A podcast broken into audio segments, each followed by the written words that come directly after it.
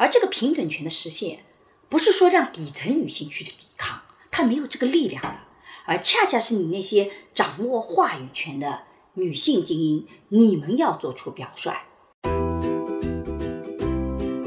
大家好，我是沈一斐，是复旦大学社会学系的副教授，研究方向是社会性别、家庭社会学、情感社会学、青少年成长等等。啊，我真的做了二十年关于私人生活的研究。你好，我叫商建刚，我是一名法律从业者，我曾经是一名律师，现在是一名法官，我做法律工作二十年了，很高兴参加今天的节目。我们也是结婚二十年的夫妻，我们将会一起主持这档由新世相光之来处出品的播客。在这档节目中，我和商老师将会以男女不同的视角解释这个时代的爱情问题，从社会学和法学的角度探讨与亲密关系、婚姻家庭、社会性别相关的热点事件。那也会参差一些我们轻松的夫妻的日常聊天。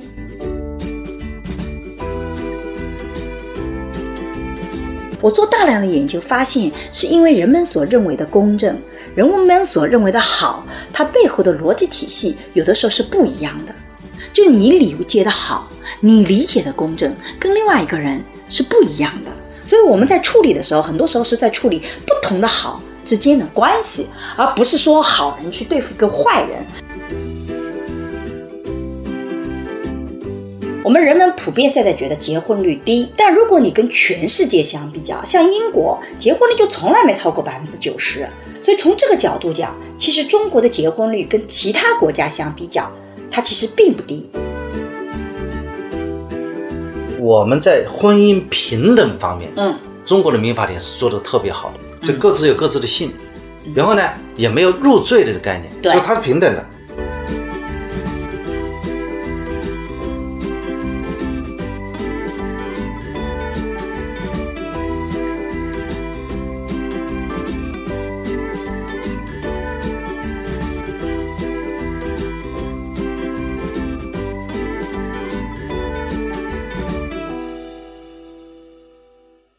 大家好，我是沈一斐，我是商建刚。我们今天的播客呢又开始了。然后今天呢，我们其实是那天在车上的时候聊起了民法典的各种的变化。那呃，由于商建刚先生呢，他专门是个法律工作者，而我呢，因为是社会学是主攻的方向是家庭社会学、私人生活，所以我们俩发现民法典里面跟我们有很多日常生活紧密相关的。但我们对有些条文，我跟他也之间会有不同的理解，所以我们两个呢就准备今天呢聊一聊这个民法典。好，这次首先请商先生来主导。啊，民法典呢是二零二零年五月二十八号颁布的。嗯，这是我们国家七十年来第一部啊，嗯，以典为命名的法律。嗯，就是叫什么什么典的。嗯，而且那为什么等等？为什么叫典的会很重要呢？就我比如说刑法。跟民法典这个典的意义在哪里？我就不太懂。我们刑法没有叫刑法典，对，我们民法叫民法典。那典字的差别在哪里呢？这个这个典，所谓典，它就是强调它的制定、它的修改，就是包括说对它的制定和修改会采取更加严格的程序，这个对它的稳定性是最强的。也就是说，是不是说它的这个地位高于一般的法呢？它的法律地的位阶上和一般的法律是一样的，是一样的啊，对吧？但是，这是你像穿衣服一样的，你穿一件休闲装和穿一件正装，嗯，重视的程度不一样。他就他这个民法典上，他说是我们这个社会的，嗯，一个民事生活的百科全书啊。就把很多的具体的东西都放到了一个领域里面去，而且做了，是不是说明它也比较系统性？比如说刑法是刑法，原来我们继承法是继承法，婚姻法是婚姻法，但现在我把它变成了一个系统了，叫民法典，也能不能这样理解呢？啊，是的，它更加的系统化，嗯，就是它法律和法律之间的冲突更少。如果采取那种单行法的形式，嗯，这个问题在这个法律说一下，又在那个法律说一下，它很可能。是角度不一样，嗯，可能理解起来会有矛盾、有冲突的，嗯，但把所有的民事生活当中的法律关系放在一部法当中去，嗯，它一部法和一部法之间呢，嗯，它就容易成体系，嗯，矛盾的地方就比较少了，就几乎就没有了，嗯，就是它体系化，体系化，所以这次民法典呢，我们叫编撰，编撰。啊，不是起草，嗯，编撰是什么意思？就是说把以前的。那些物权法、合同法，嗯，这个民法总则、民法通则、婚姻法、继承法，嗯，还有亲子法，就收养法，嗯把这些法律全部给整合起来，变成一部法典。哎，从我一个非法律工作者，因为我们没有办法那么仔细的区分，我能不能这么理解？民法典的这个典字就意味着，第一个是把与这个相关的几个私人生活的很多的民间的这些。日常生活很关系的东西，它变成一个体系化的整合在一起体系化。然后呢，这个最重要一个目标就是说，实际上是也法跟法之间有的时候会在具体执行或者理解上有相冲突或者相不一致的地方进行了一个整合，所以这是第一个，对不对？第二个呢，当关于民法典的时候，其实这也意味着，其实我们对它的重视程度也是或更慎重。我们经过了更详细的讨论，那就意味着它在未来适应可能时间也会更长、更稳定。更加稳定啊，而不是说我可能每一条法律过几天就出个司法解释，告诉你不是这样子的，或者是这样子的，或具体执行是不是法的稳定性最高，稳定稳定性最高？而且老百姓呢，为什么说老百姓呢可以以后要看法呢？嗯，不要东找法西找法。嗯，就法官在处理案子当中看一部法就行了。嗯，就关于民事的这个事情，看民法典就可以一。千二百六十条，十万多字。嗯，就是你在引用法律的时候，就根据民法典第多少多少条，嗯，就可以了。嗯，那否则你在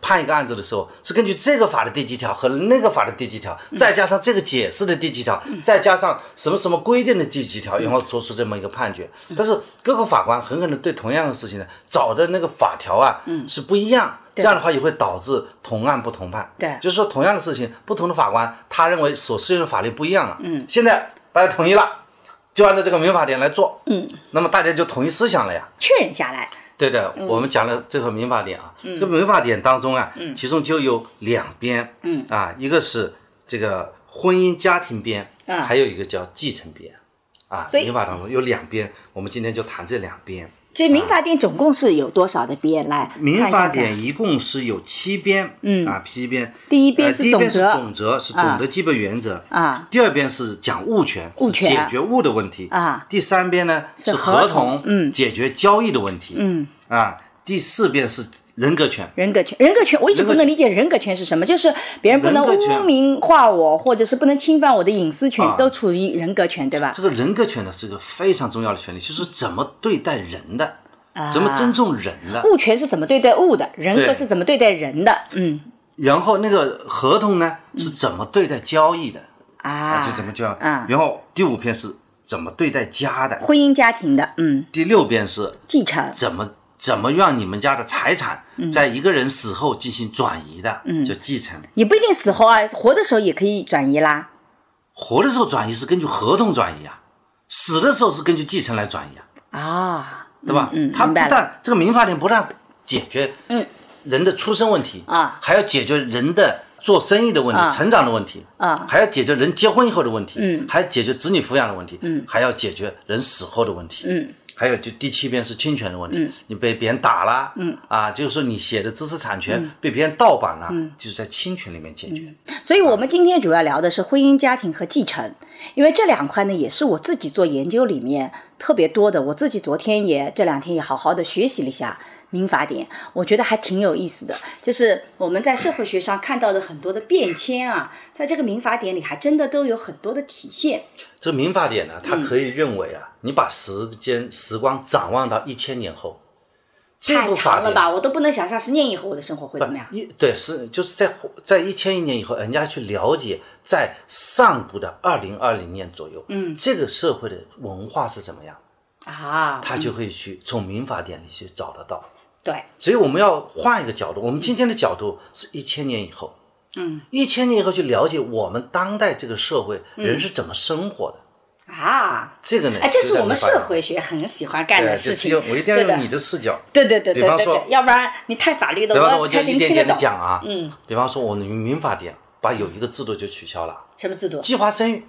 啊？对，我在里面看到所有关于计划生育的都取消掉了，包括晚婚晚育的鼓励，然后包括那个呃要鼓励晚婚也取消了也。取消掉了啊啊！这个其实就是，如果我们相比较五年前、十年前，嗯你就会发现我们的人口政策有了重大的调整。人人人口政策发生重大变化。对，为什么现在出现的是什么呢？几个特点，嗯，对吧？晚晚结婚晚，嗯，结婚率低，对，离婚率高，嗯然后老龄化强，有这么几个特点，对。对吧？哎，在这里我想稍微补充一点啊，就是说，我们人们普遍现在觉得结婚率低，可是这个低呢，要看怎么比。如果跟过去相比较，因为中国曾经的结婚率是百分之九十九点九，真的是所有人都结婚，尤其女性，不结婚的真的是特别特别少。与这个相比较，我们的结婚率是低的。但如果你跟全世界相比较，像英国结婚率就从来没超过百分之九十，他们一直是不到百分之九十的。我们今天的这个结婚率在百分之八十几、八十四、八十六，以三十五周岁为一个电度的话，或者一条线的话，我们现在结婚率是在这个维度。所以从这个角度讲，其实中国的结婚率跟其他国家相比较，它其实并不低。所以这个低和高一定要、啊一定要对比着来，对吧？它指的是往低下走的趋势，对，也就是说，我们现在讲过去比对低了。我们讲现在结婚率低是跟过去相比较而低了。另外，我也想讲讲看，离婚率高其实也是一个概念，就我们的离婚率正在往上升，而且不断往上升。在我们可预见的未来，这个离婚率还会继续往上升，这几乎是我们很难去阻挡的一个趋势。但我们这里依然要强调，中国的离婚率跟其他的西方国家相比较，其实同样我们不算高的。现在我们会传出来说，中国的离婚率达到百分之五十或者百分之接近五十，那你也可以看到一些数据，但实际上在统计离婚率的时候是有不同的比值的。比如说，说我们会有的时候统计这个离婚率是按照总人口的多少，然后是多少人离婚。这样来算的，但这像按照这样的一个总体的比例，中国今天的离婚率，按照徐安琪老师那边的计统计，应该在百分之十四到十六之间，就百分之十几。但是我们现在所看到的，经常让你觉得很可怕的那个离婚率，它是以当年度的结婚的人比当年度的离婚的人去看的。那实际上这个比例也是有意义的，因为你每年都看，你就能看到结婚率上升还是下降，离婚率是上升还是下降。但是这个统计有一个很直观的看法，对。比方说到今年开始新增了多少家庭，对。然后今年呢又解散了多少家庭？对。如果今年这个结离婚人数比结婚人数多，对。那说明整个社会家庭的总家庭数减少了，。减少对这个比值是有价值的，但是这个比值它并不意味着说，在整个人口里面，我们有那么多的这个百分之四十到五十的人已经处在离婚状态。因为今年年度的结婚只是今年年度哦，可是今年年度的离婚是过去好多年结婚离婚结婚这个最后这个离婚的人，尤其这几年在上升，所以那个比值它并不能说明是在我们身边一半的人都处在离婚状态。如果是像美国不一样，一半能处在离婚状态，你会发现你身边一定很多人都是离婚的。但实际上，我们在日常生活中，你会发现我们的感受，离婚还是。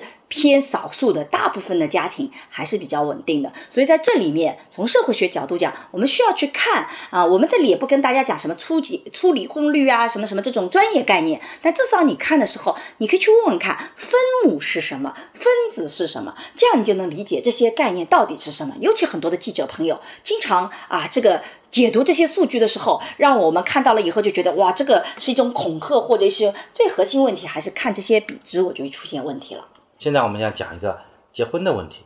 啊，还有结婚的问题啊，啊结，结婚呢，嗯，这个法律上是明确了，嗯，就是说这个我们在婚姻平等方面，嗯，中国的民法典是做的特别好的。嗯，这一点我完全同意嗯，首先，这各自有各自的姓，对，啊，各自各自姓，然后呢，也没有入赘的这个概念，啊，对。就是说男方可以去女方家，对。女方也可以到男方家，对啊，嗯，这是男方到女方家不就入赘吗？对的，我们法律上并不认为这是入赘，对就它是平等的对，啊。哎，这一点呢，我就觉得特别有意思。在我零六年做研究的时候，在我我我因为做的是长江三角洲啊，我主要是做江浙沪研究的。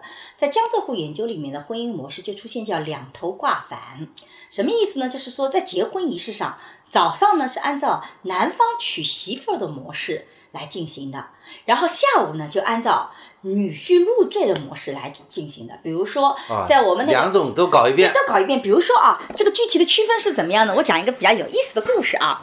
这个我们那个平望那个地区啊，就是呃吴江的一个镇叫平望，啊，每个镇的风俗习惯都不一样。什么叫娶媳妇儿呢？就是你要拿顶伞，把这个媳妇儿从家里接出来，撑着伞，哎，出来上了车，下车的时候再撑着伞把他送到这个这个再到男方的家里。然后呢，什么叫入赘呢？就反过来，女方撑着伞把男方给接出来。所以我在那时候做研究的时候就做到这样的个案：早上这个男方撑着伞去把女方接到了男方家里，然后哇，大家吃一顿饭啊，这个娶媳妇了，娶媳妇了。下午回过头来重新办一次，女方到男方家里。就女方又偷偷溜回家，然后又开过来，就再把男方从家里一个是撑伞，做给女方的家属看的，对的。一个是做给男方的对，家属看的。然后到了对，然后再给男方家属看，然后那个，然后生好孩子也说好了，一定生两个，嗯，一个是姓女方姓，一个姓男方姓，这个时候就彻底平等了，在法律上平等了，在风俗上也平等了。对，但实际上在日常生活中还是造成了很大的一个冲突。他们家到后来的时候，那个姓就老大出生的时候其实是姓了女方的姓，但是这个啊、呃然后他们又次次没有生老二，所以呢，这个男男性其实是，而且男性发展特别好，就原来家庭经济条件其实没有女方好，可是后来这个男的发展的特别好，女方又是个这个这个相对来讲的全职太太，所以后来他们就这个改姓了男方的姓老大，但后来他们又生个老二，然后又姓女方的姓，反正就很有意思。但他们夫妻关系也很好，家庭两方都很好，背后其实就是一个。这个平等的这个性的关系，也就是说，作为现代人来讲，像我访谈那个个案，她这个女方，她就这个年轻的那个女性，她根本不在乎什么两头贯法姓谁，她觉得一点都不在乎，我只要跟我老公相爱就可以嘛。她老公也是这么想的，当时之所以答应，也是觉得，哎呀，只要老婆开心就可以。但实际上，双方最大的问题是双方的老人压力很大。就双方的老人哦，就怎么着都看不惯，然后就一直在旁边嘟嘟嘟嘟嘟嘟嘟说，一直要来那个的，所以其实说什么呢？就是比如说这个呃，这个这个对这个年轻女性来讲，她就觉得毫无价值，为什么要去干这个两头挂反的嘛？就大家一起吃顿饭不就好了？索性把这些仪式都不要了。嗯，对吧一切从简。一切从简，咱们找一个特别大的豪华的酒店，我们就一起吃顿饭，那不就可以了嘛？是这个逻辑吧这？想法不一样，他为什么不找个小饭店，干脆从简？小饭店吃，甚至简化了不吃饭。那我们女性希望一个盛大的婚礼嘛，好歹这个可以在万众瞩那目之下。盛大婚礼按照按照入赘方式搞一遍，再按照讨亲搞一遍，这也更加盛大了。所以这个里面是只有个人好恶啊，没有价值判断。对对对对对，只有个人好恶嘛，所以对他来讲，其实他们年轻的一开始是不在乎的，但是后来实际上是因为受到家长的很多的影响，所以双方其实年轻的他们就有冲突，所以他们最后处理的其实很好的。这个老婆就说算了，听你的吧，那你要改就改吧，就改了。结果他的父母就跟他啊，这个有改姓了改姓了了，然后就很多的矛盾。我在《谁在你家》这本书里详细记录了这个个案啊我觉得这个个案是特别特别有意思的一个个案，所以呃，林就曾经以为是男女是平等的，后来在在平等当中，怎么去处理这个平等的问题，就没有把这个水端平。我觉得是这样的，法律本身真的是平等的，但是一个平等的法律放在日常生活中，它其实是有各种压力的。同样的，我们也都有平等的想法，但是，哎，现在我们家两个孩子，比如说都姓李的。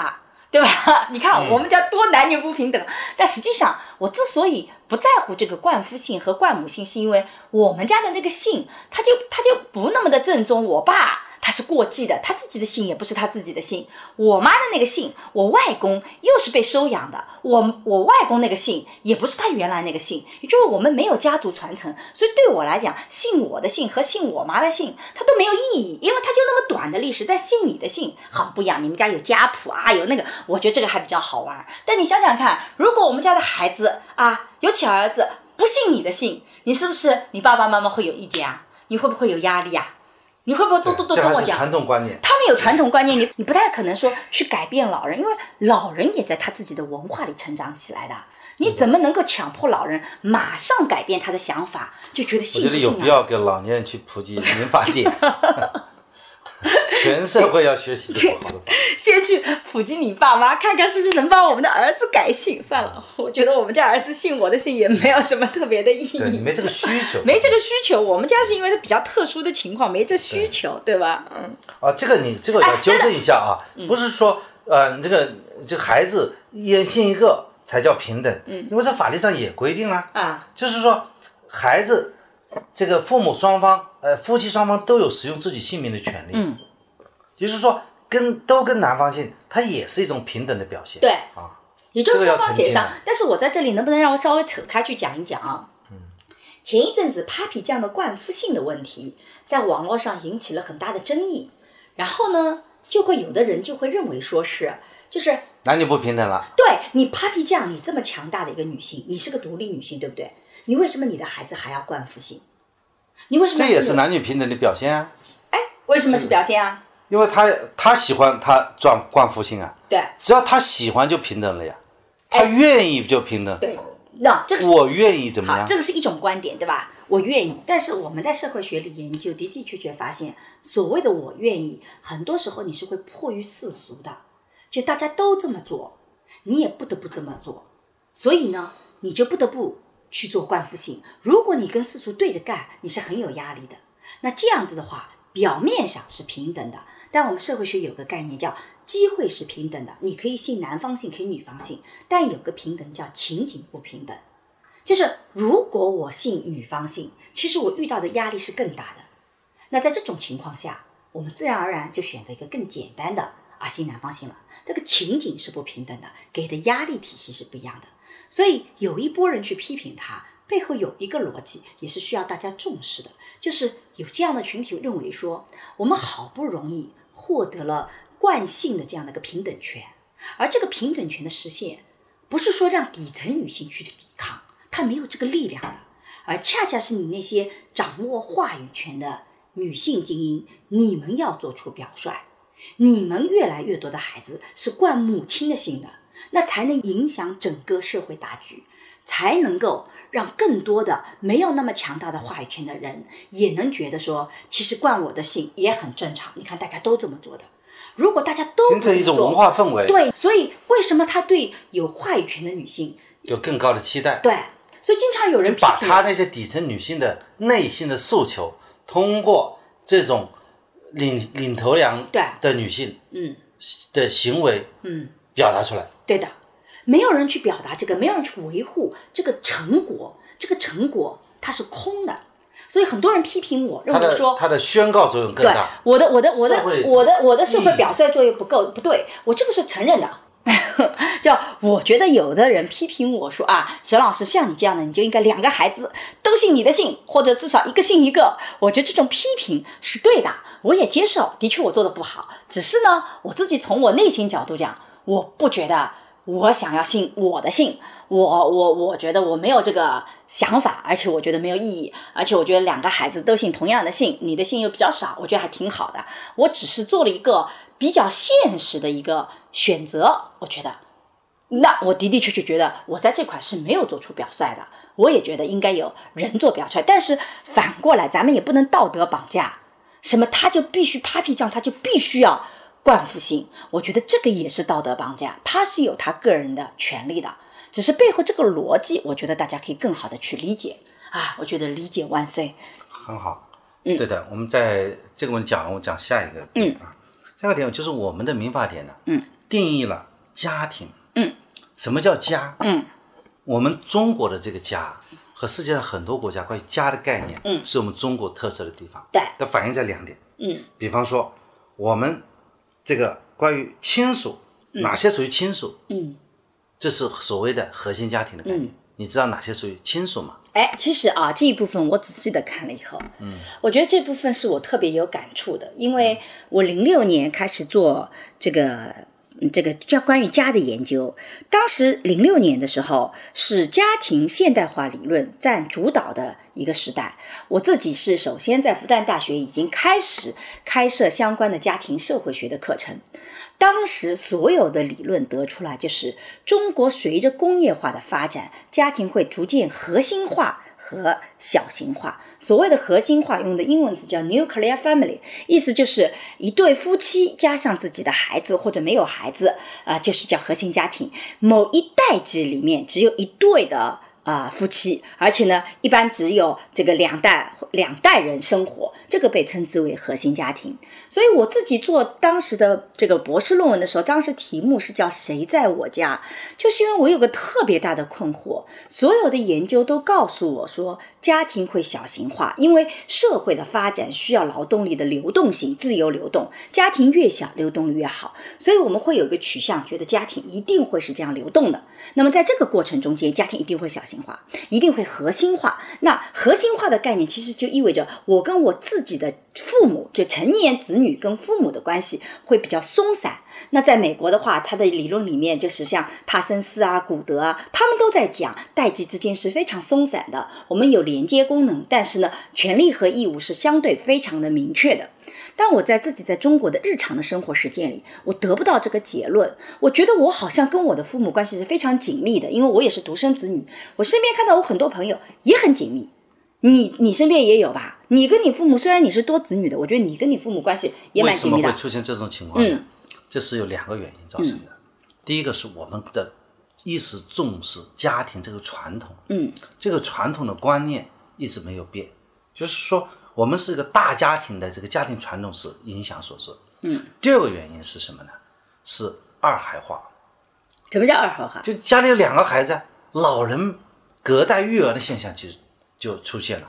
等等，这样的话，从我的使得我们的家庭呢，现在这特别是这几年二孩政策出来以后，越来越没有核心化，是反而家庭大了。所以你是认为说曾经出现过核心化，然后现在又变成曾经有出现过核心化的趋势，没有，从来没有过。我发现我自己的研究是发现说，怎么得出核心化的结论来？首先，在统计的时候，你会发现在两零零零年这个这个时候，这包括两零零零年中国的人口普查，它的这个调调查方式去调查家庭，它是按照户口本去调查。所以，我们复旦大学的彭希哲教授就提出来了，其实，在我们统计里看到的核心，它叫家庭户，而不是家庭。因为一个家庭结了婚以后，你就有一个户口本，他的家庭的这个是统计是按照你的户口本去做的，而不是按照你实际的居住或关系的方式。到了两零零五年普统计的时候，你就会发现我们已经有改变了。我们会注重你的居住模式和你的户口本，因为我们研究里发现百分之四十九的人是人户或分离的，就你的户口本是这样的，但实际你的居住模式是不是这样的？到了两零一零年的人口统计里面呢，你可以看到我们更注重的是实际的居住模式和关系。那如果我们把户口本这个要素拿掉，你就会发现，其实中国一直以来就是。代际关系比较紧密的，就像你讲的，我们有大家庭的理念。那第二个很重要的一个原因，是因为你会发现，当我们发展我们的现代化的时候，我们在计划经济的时候是个单位制的计划经济。它是一个，就是以单位来代替家庭的。那这个时候呢，你相对家庭还能独立啊，你还能小家庭，你的孩子可以送到托儿所。所以你讲的第二点，我觉得是改革开放以后，到单位制的托儿所一旦被拿掉，我没有了。那这个时候你就会发现，我们的中国的女性的就业率是很高的。我们的女性就业率在九十年代是百分之八十几、七十八，就总整体人口里远远高于西方的国家。那两个都是全职的，你要带孩子，孩子又是三点半、四点钟就放学了，你一定需要老人的帮忙。所以在这个过程中，你会发现，其实老人跟孩子的代际关系是很紧密的，而真正最紧密的就是独生子女政策。独生子女政政策出来以后，你会发现家庭资源是大量的向同样一个孩子倾斜。由于父母的爱都放在这个孩子身上，这种早期的紧密关系不可能随着你结婚或你成年立马就割断的。所以，独生子女政策反过来其实是加剧代际关系的紧密，这就解释了为什么在西方它的家庭现代化理论使家庭越来越变得核心化，越来越变小型化，而在中国其实没有。你会发现我们的代际关系反倒是变得更紧密的，家庭变得更大。所以这就使得我很有意思的发现，民法典在讲到家庭的这个概念的时候，它就是个家庭成员非常大的，它包含血亲、包含配偶，甚至连姻亲都包含在里面。也就是说，现在我爸妈就是你的家人，你就是在法律上他就是你的家庭一员，你是有责任的。而这一点跟西方是一个非常大的差别。我是从法律的角度来观察，对因为我们的法律第一是定义了亲属，嗯包括配偶，嗯，血亲，对，血亲就父母子女，父母子女、直系的兄弟姐妹、直系的嗯，呃横向横向的兄弟姐妹，还有姻亲，对，姻亲就是婚姻关系婚姻关系导致的这，个姻亲就变得很大了。比方说，我弟弟的老婆的丈人那不算吧有？姻亲，但是这这个里面算吗？这概念是很大的。对，姻亲是很大的。我们跟他是有姻亲关系啊，对是不是啊？对对吧？就我嫂子的这个爸爸妈妈爸妈妈嗯姻亲啊，有对姻怎么会没姻亲呢？对肯定属于姻亲嘛。对所以说这个属于亲属啊，对，这个是一个非常大的关系。但是他的家庭成员里面，我看到有这是一条这是包含的，这嗯是第一层面的，对亲亲属关系念非常大。非常大。第二个呢，近亲属，嗯，近亲属主要是指的是三代以内的，嗯，配偶，嗯，配偶指的是就是没有讲配偶的父母啊，啊，近亲属，嗯，父母、子女、兄弟姐妹啊，祖父母、外祖父母、对。外祖父母、外公外婆啊。有血缘关系，孙子女、外孙子女啊，为近亲属，对，但是我这个近亲属概念已经也是比较大的啊。已，经大了。但是你要知道，我们这个社会啊，百岁老人很多啊，对。百岁老人通常会出现什么？啊，四世同堂。事实上，那个老爷爷和曾外孙他们之间不是近亲属，他住在一起的，他们是亲属。他们是亲属，但不近亲属，他们不近啊。啊，嗯，他一百岁的老人和他的那个曾孙子。曾孙子之间，啊，因为我们现在界定是三代以内，三代以内，嗯，对吧？所以以后再过十年，很可能变成四代以内。三代以内，因为我们哎这个你们寿命越来越长寿命越长，是这个情况吗？就是法律上认为他们不是近亲属，嗯，啊，待会还会说了，他们之间还没有继承关系啊，啊，这个第四代跟前面那代是没有继承关系的。没有继承关，他们又没有抚养关系啊，嗯，那如果中间都没有了呢？那那是通过其他的方式代位继承啊，这种方式来完成。还有就是什么叫家庭成员？嗯，家庭成员我们通常讲最接近就核心家庭的概念。家庭成员是配偶、嗯、父母、嗯、子女、嗯，以及其他共同生活的近亲属。对，所以你看，在这个概念里，他就把家庭成员，假设你讲的那个四代，对吧？其实如果是共同生活，他就变成是家庭成员呃，。还不是要近亲属，他是亲属。但他的这个家庭成员里面，家庭成员里面还首先是要近亲属，才再加上共同生活。是要近亲属对他跟他他跟他曾爷爷住在一起，啊，那个不是近亲属，那个是亲属。嗯嗯，虽然共同生活，但不是家庭成员。就是说，一个家里我觉得以住后这一块了两个人，还是要再改。就一个，但是实际上是我们呢，关于家的概念，嗯，已经是很大了。已经很大了，因为这个概家庭的概念跟我们在整个在做这个家庭的这个西方化的理论里面的家的概念是完全不一样的。西方的家的概念是越来越小，越来越小。啊，我们现在我们是大的，是大而这个比原来但但这个是符合日常生活实际的。啊，因为这就是对我们当代当代的一个这个社会总结文化的对一个提炼。对，所以我们还法律上宣告什么？家庭应当树立优良家风，嗯，弘扬家庭美德，嗯，重视家庭文化建设。对这啊点我要穿插讲继承环节。为什么我们重视家庭呢？嗯，还有一块我们非常重视家庭养老，在我们民法典里看得出来，家庭养老。对，为什么？呢？因为你才继承的较量，嗯，继承呢，我们是这个第一顺序继承，继承是分成这个第一顺位和第二顺位啊。第一顺位是配偶、子女和父母。所以父母在继承里面是第一顺位的，还是说你现在这个排序本身也有个排序，没有的，他们是平行的，他们是平行就说？一个人，对吧？嗯，这个发发生了发生了这个呃夭折意外，啊，所谓白发人送黑发人夭折是吧？指小孩子啊，意外。发生意外，就白发人送了黑发人以后 哦。呢，这个这个爷爷是要继承他儿子的的财产。所以他跟配偶的权利是一样的，配偶也是一样的。嗯，那当然，配偶首先是要首先析产，嗯，就把配偶的那一部分一半，一半的。自己夫妻财产制嘛，一半是配偶的，是的啊。剩下一半啊。假设他一个儿子，嗯。啊，这个一个一一父还有父。母父母。哎，我在这里问一个问题：父母两个人算一份，还是父母各算一份？各算一份，按点按算人按人头的。按人头啊，所以也就是说，假设万一你意外了，用你比较好，对 你意外，啊，那我们俩的财产，首先我拿到一半，对不对？对？剩下这一半里面就是你爸妈爸妈啊。两份，对，我们两个孩子两份，嗯，我一份就五份，对你只能拿五分之一啊，我只能拿剩下的五分之一，对不对？是的是的。那我怎么能够让我想方设法把它多拿一点呢？那这个下一段再跟你讲，下一集点赞后我教你，先点赞我教你啊，就是就这个这个问题啊，就说明什么呢？他相当于就是说我们的老人他是需要子女来抚养的，啊，按照道理就是说一个家庭的财产是往下传的，嗯，往下传就是父传子，子传孙，它不存在往上传，嗯，是不是？对这说明说为什么老人需要这个钱呢？老人将来百年以后，他不是还要往下传吗？啊，那么他的孩子又没了，对那怎么往下传呢？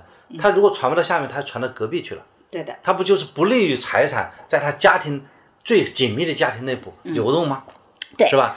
这为什么会有这样的规则？这是现实的需要，就是说父母是需要子女来抚养的。。而这一点恰恰是我们在做家庭文化的时候，发现跟西方最大的不同一个点。西方的这个这个体系啊，我们称之为叫接力体系，就是。这个老人养大子女以后，这个子女继续往下传，子女并没有反哺的义务。但是在我们的中国，我们称之为叫反哺的这个体系，反哺啊，反哺反哺不好意思，我普通话老是不准，反哺哺哺育的哺，就是说你养大小的一辈以后，小一辈是有反哺的义务的，你是需要去照顾。子呃父母的这个在法律上也是明确规定的，所以这个就是中国文化很大的不同。实际上，我零七年到零九年在哈佛大学做访问学者的时候，当时我们有一个国际的会议，然后里面有个意大利的学者，然后还有其他西方国家，我们会发现。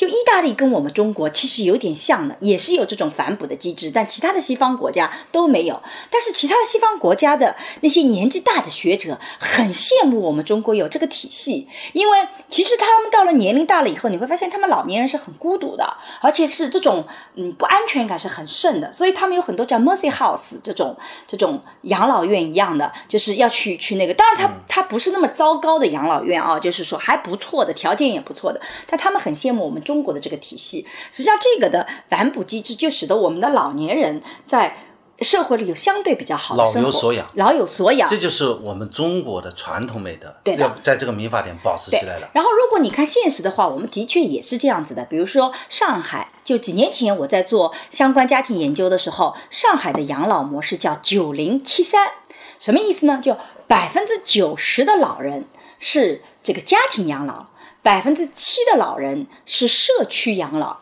百分之三的老人是机构养老啊，机构就是到了养老院里面，或者就真的是那种啊、我们说一些医院或等等等等，还包括这个呃临终关怀等等等等，把这个所有都称之为机构养老院。社区就是我们有社区照顾的，他们可能有独居啊或怎么样的。家庭养老就是主要还是由家庭成员来那个，所以你可以看到，其实，在我们的实际的操作模型模式中间，也的的确确是这个家庭的意义是很大的。所以我觉得这种社会体系、支持体系，其实就会对每个的家庭生活是有关的。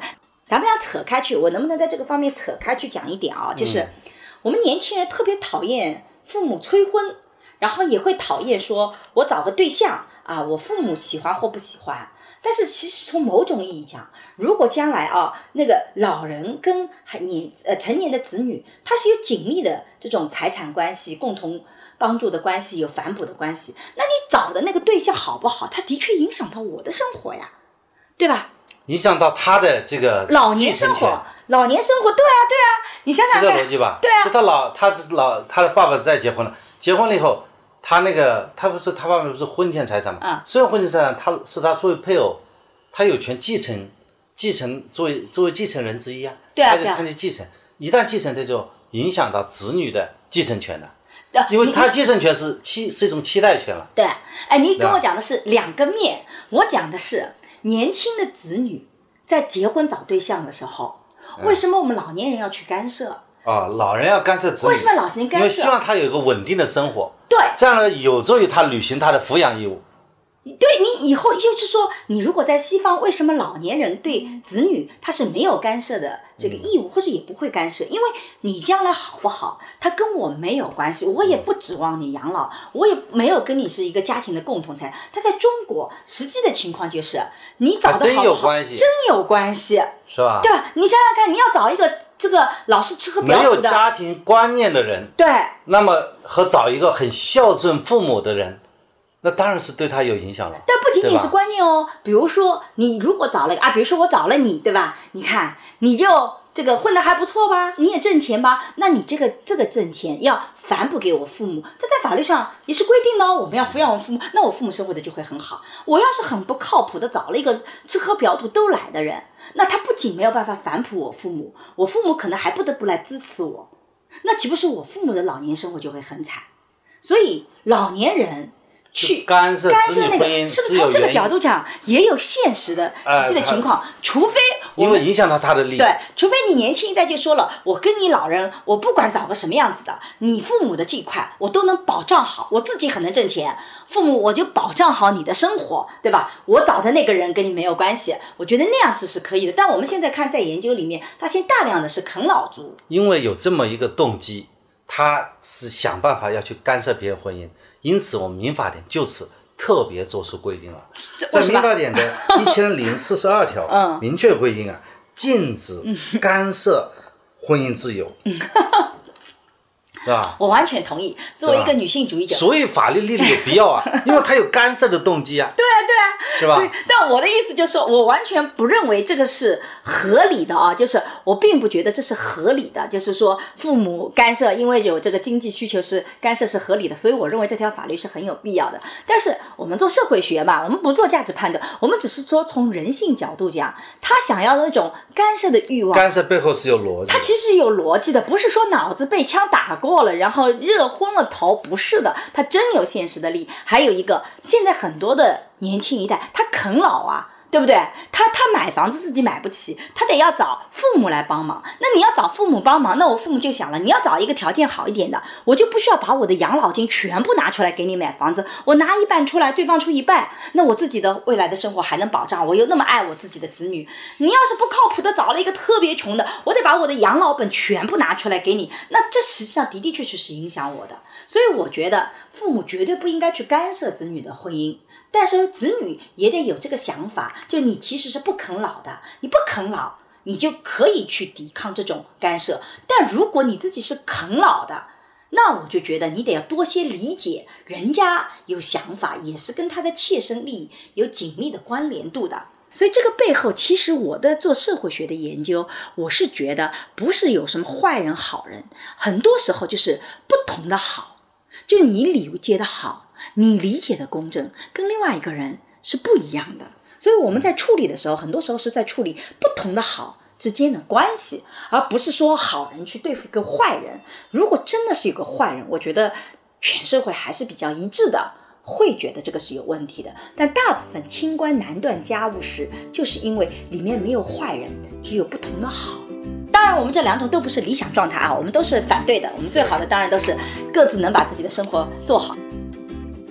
感谢大家的收听。最近呢，我和新事项合作了一门新课，是讲授社会学的爱情思维课，希望能帮你对爱情提供结构性的观察。如果你喜欢更深入的、更加系统的社会学思维去看待亲密关系，欢迎你在微信里搜索公众号“光之来处”，关注后加入学习。是万物皆有裂痕，那是光之来处的光之来处。如果你需要咨询跟亲密关系相关的问题，也可以在“光之来处”公众号回复“知识星球”或者“资讯”，我会来回答你的困惑。